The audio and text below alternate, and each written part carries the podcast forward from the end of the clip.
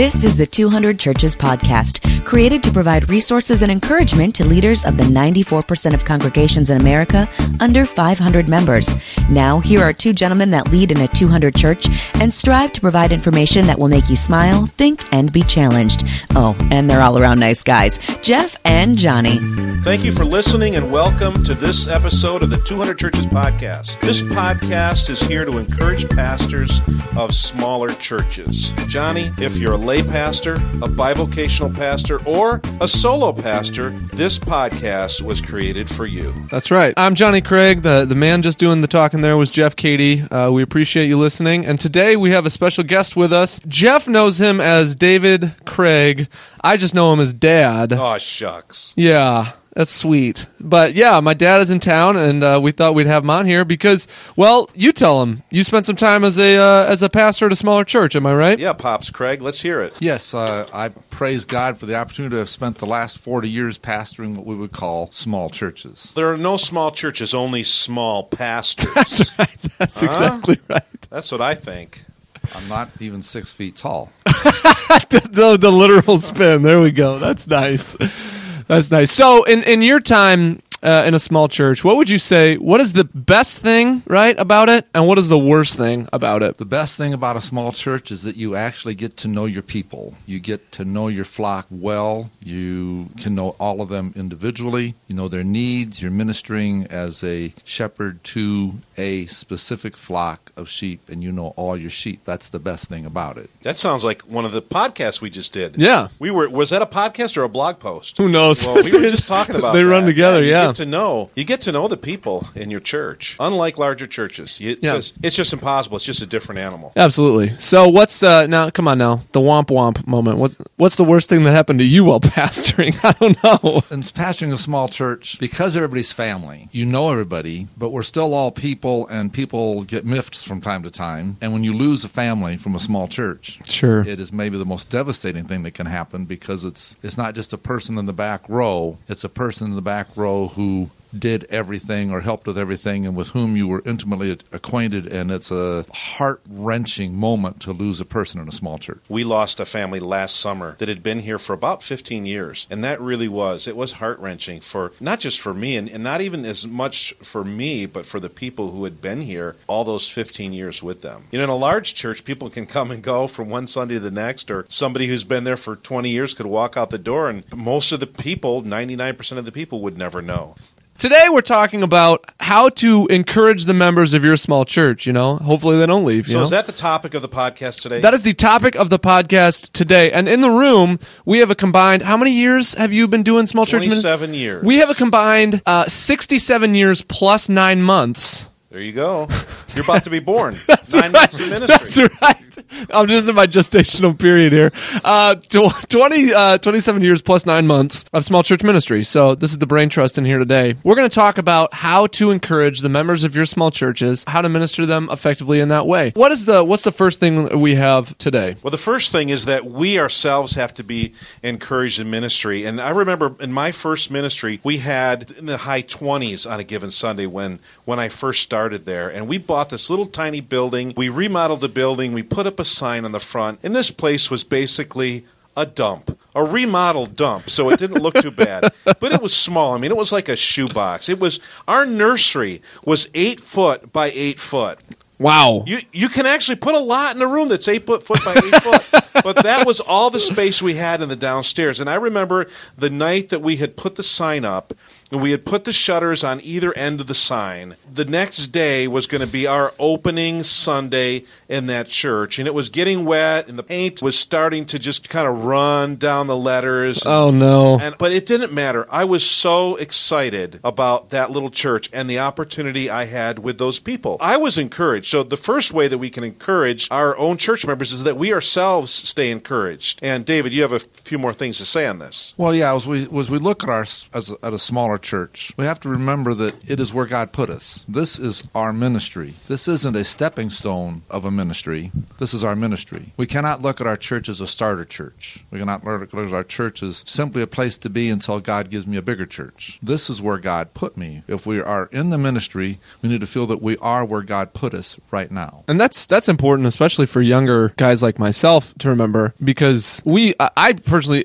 grew up in a church culture where it seemed like you go youth pastor, then maybe associate pastor, and then senior pastor. And here's the stages of, of how to how to grow up as a pastor and move on to bigger and better and brighter things. So that's I think that's an excellent point. And I think the guys that are kind of egotistical, they're, they're they're pretty proud of themselves and confident in their abilities. I think these are the guys that look at churches like that as stepping stones, as a necessary evil when they're younger to get to the larger churches. But I think the guys that just want to love people and serve God, they don't really see that first church as a stepping stone. They see themselves staying at that first church for the rest of their lives, even though 98% of them don't, maybe 99%. And here we have a, a story was my favorite hymn stories, and that's the story of the author of the hymn "Blessed Be the Tie." He was a story of a small village in England, and he'd been there for a number of years. And he was a very excellent preacher. He was a very excellent writer. He began to get known, and a big church in London came and asked him to come and be their pastor. He accepted the call to go to their church as their pastor, and but for his final Sunday, he wrote the sermon, the song "Blessed Be the Tie" to be sung by his people. And as he's writing it, the, the whole congregation is weeping. And so when they came to his house to help him pack up, I mean, it was it was such a sad occasion. There was, there was weeping all around, and he looked and he, he realized that the church in London was not a promotion.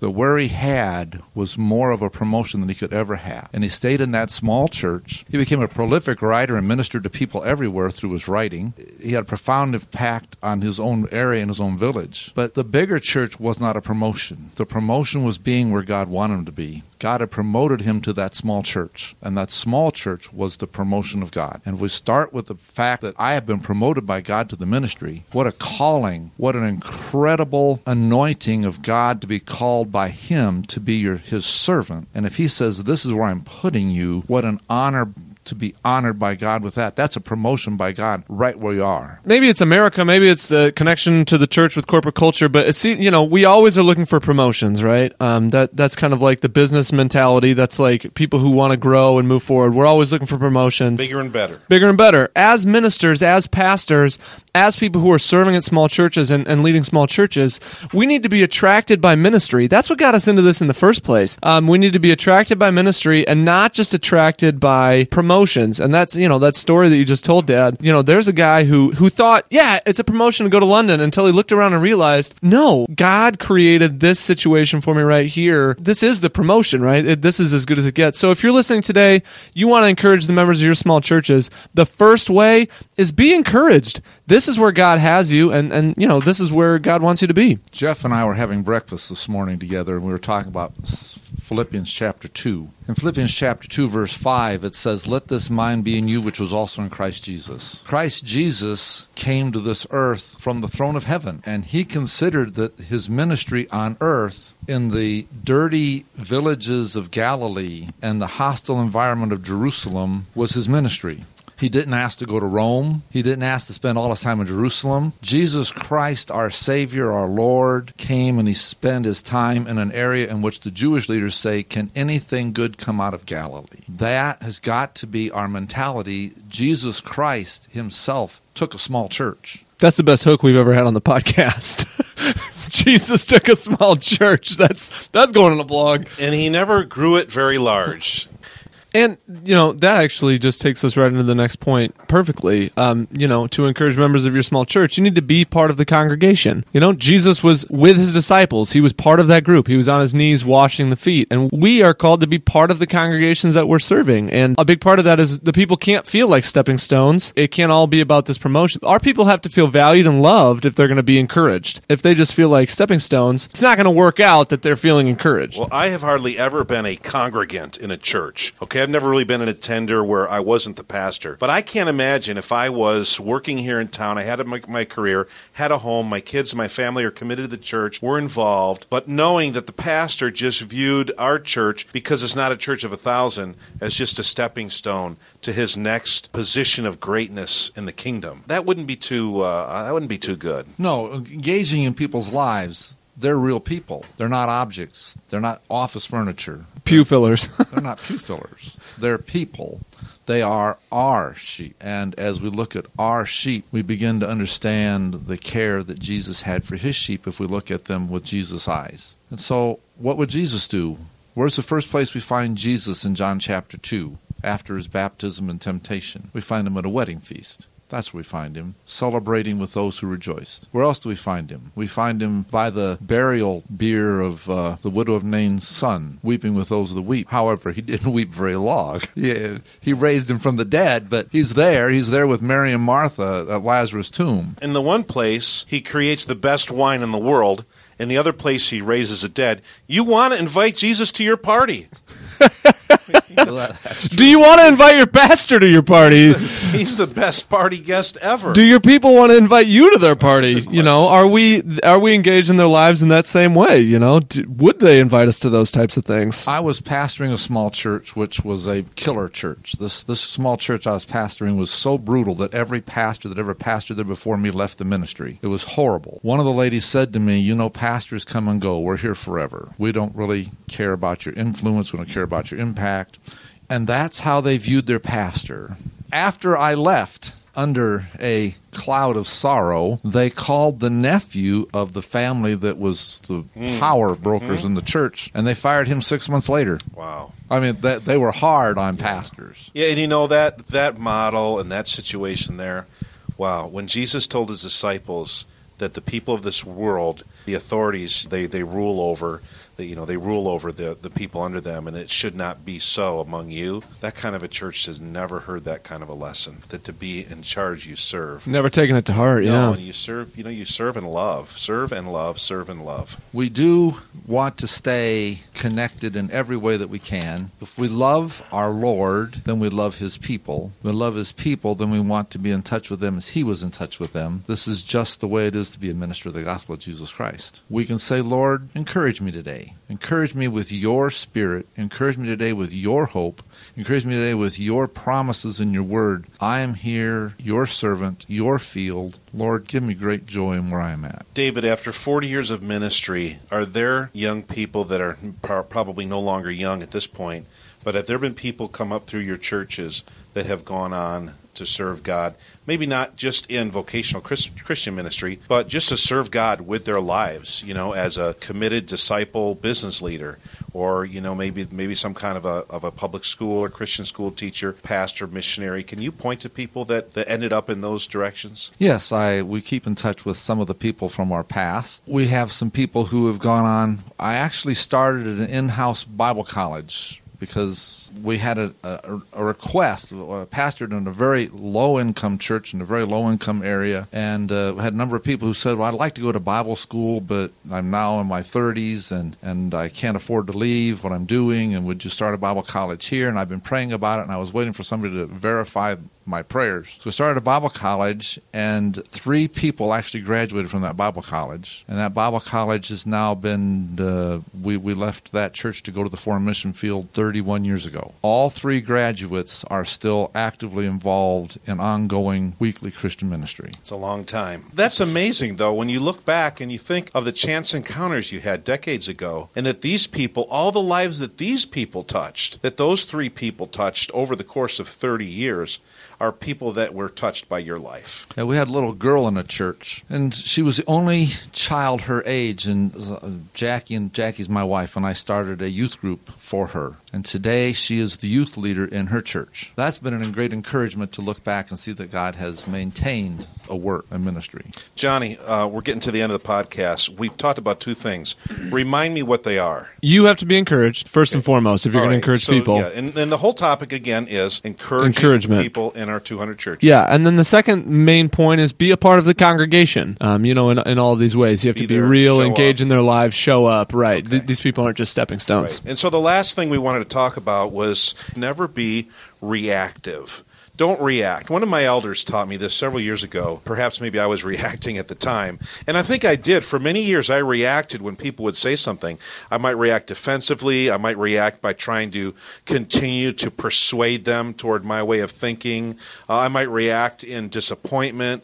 But he said, don't ever let people see you react. As soon as you let people see you react, you've lost the opportunity to show grace, to show patience, to give forgiveness, to really display the person of Jesus to them. And I, I remember this time I was at uh, I was at a church in New York, and we had a we had a balcony boardroom with two big plate glass windows that looked out uh, over the lobby from the second floor.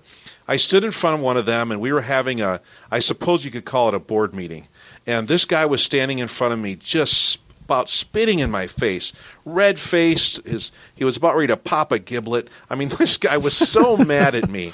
He was telling me I was destroying the church, I was destroying the Christian school, I, you know, on and on. And I'm standing there just thinking, wow, I could never be that good. I, I couldn't be that, I'm not smart enough to be that devious. The guy that was next to me, one of our elders, said to me afterwards, he said, Jeff, when he was coming after you like that, I had the strongest urge to grab him by the front of his shirt and throw him through that plate glass window. And I said to that guy, you know what? You got you got a couple girls. Probably good that you didn't because their dad would be in prison for the rest of their lives. Because this guy, if he'd have gotten thrown through that plate glass window, he would have died. Now, I would term that as reactionary. sure. Yeah, that's a little bit reactionary. So we shouldn't react, but whenever we react too, we always give ourselves more time. We give ourselves more options. We have time to think of a different response. We have time, again, to show grace to people. You know, it's okay if three or four people in your church react to you. It's really never okay when you, as a pastor, react in anger to one of your people because uh, and, and it's not saying that we're not perfect and, and if you have well then you know then you have a new opportunity you have an opportunity to apologize and to grovel like you should and you know to admit that you were wrong uh, but not reacting is a really good practice that gives you the opportunity to encourage your people. And I've had more than one person come to me afterwards and say, you know, thank you. I'm really sorry. I just kind of lost it there. Thank you for not, uh, thank you for not getting upset with me. So don't react. That will be an encouragement to your people. So finally, the the reason the whole topic of encouragement is um, is up today and encouraging members of your small church is up here today is uh, is actually because my dad wrote a book and and the whole point of it was to encourage people was to encourage leaders of churches and people who attend churches, um, really encourage anybody. So, Dad, do you just want to talk about the book for a minute? The book was spurred by my son Jonathan. He got a dog. This dog had the nickname of Devil Dog, and I would not let the dog in my house, so Johnny gave it to his little sister's boyfriend's family to take care of. Our daughter was over to boyfriend's house one night and she called me and she was just all upset. Dad, Dad, they're going to kill Molly tomorrow. They're going to put her to sleep because she's such a bad dog. She snapped at one of the kids tonight and took the food out of his hand. They're going to kill her tomorrow. And I said, Oh, Johnny be so upset if that dog died. I can't let Johnny be that upset. So I said, Bring her over to our house. And Jackie looked at me, my wife looked at me and went, rolled her eyes. And I said, It's just for two days. So we find her a good home. And Molly came in the door to our house. And remember, this is the devil dog that I cannot stand. And she jumped up in my lap and she laid there and she licked me and just licked me. And I said to Jackie, We're keeping this dog. She was ecstatic. And she said, No, we're not.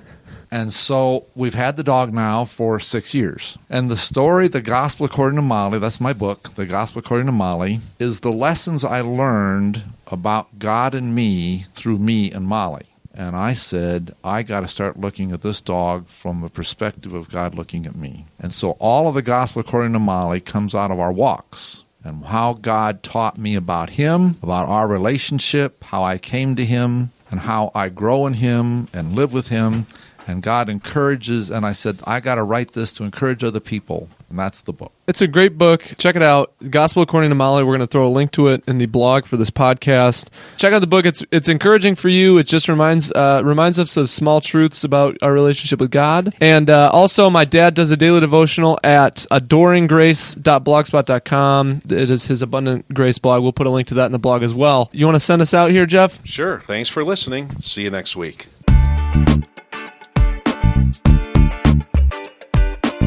Thank you for listening to this episode of the 200 Churches podcast. Feel free to give the guys feedback or ask questions at 200churches.com. And remember, the leadership that you provide in your 200 church matters big in the kingdom of God.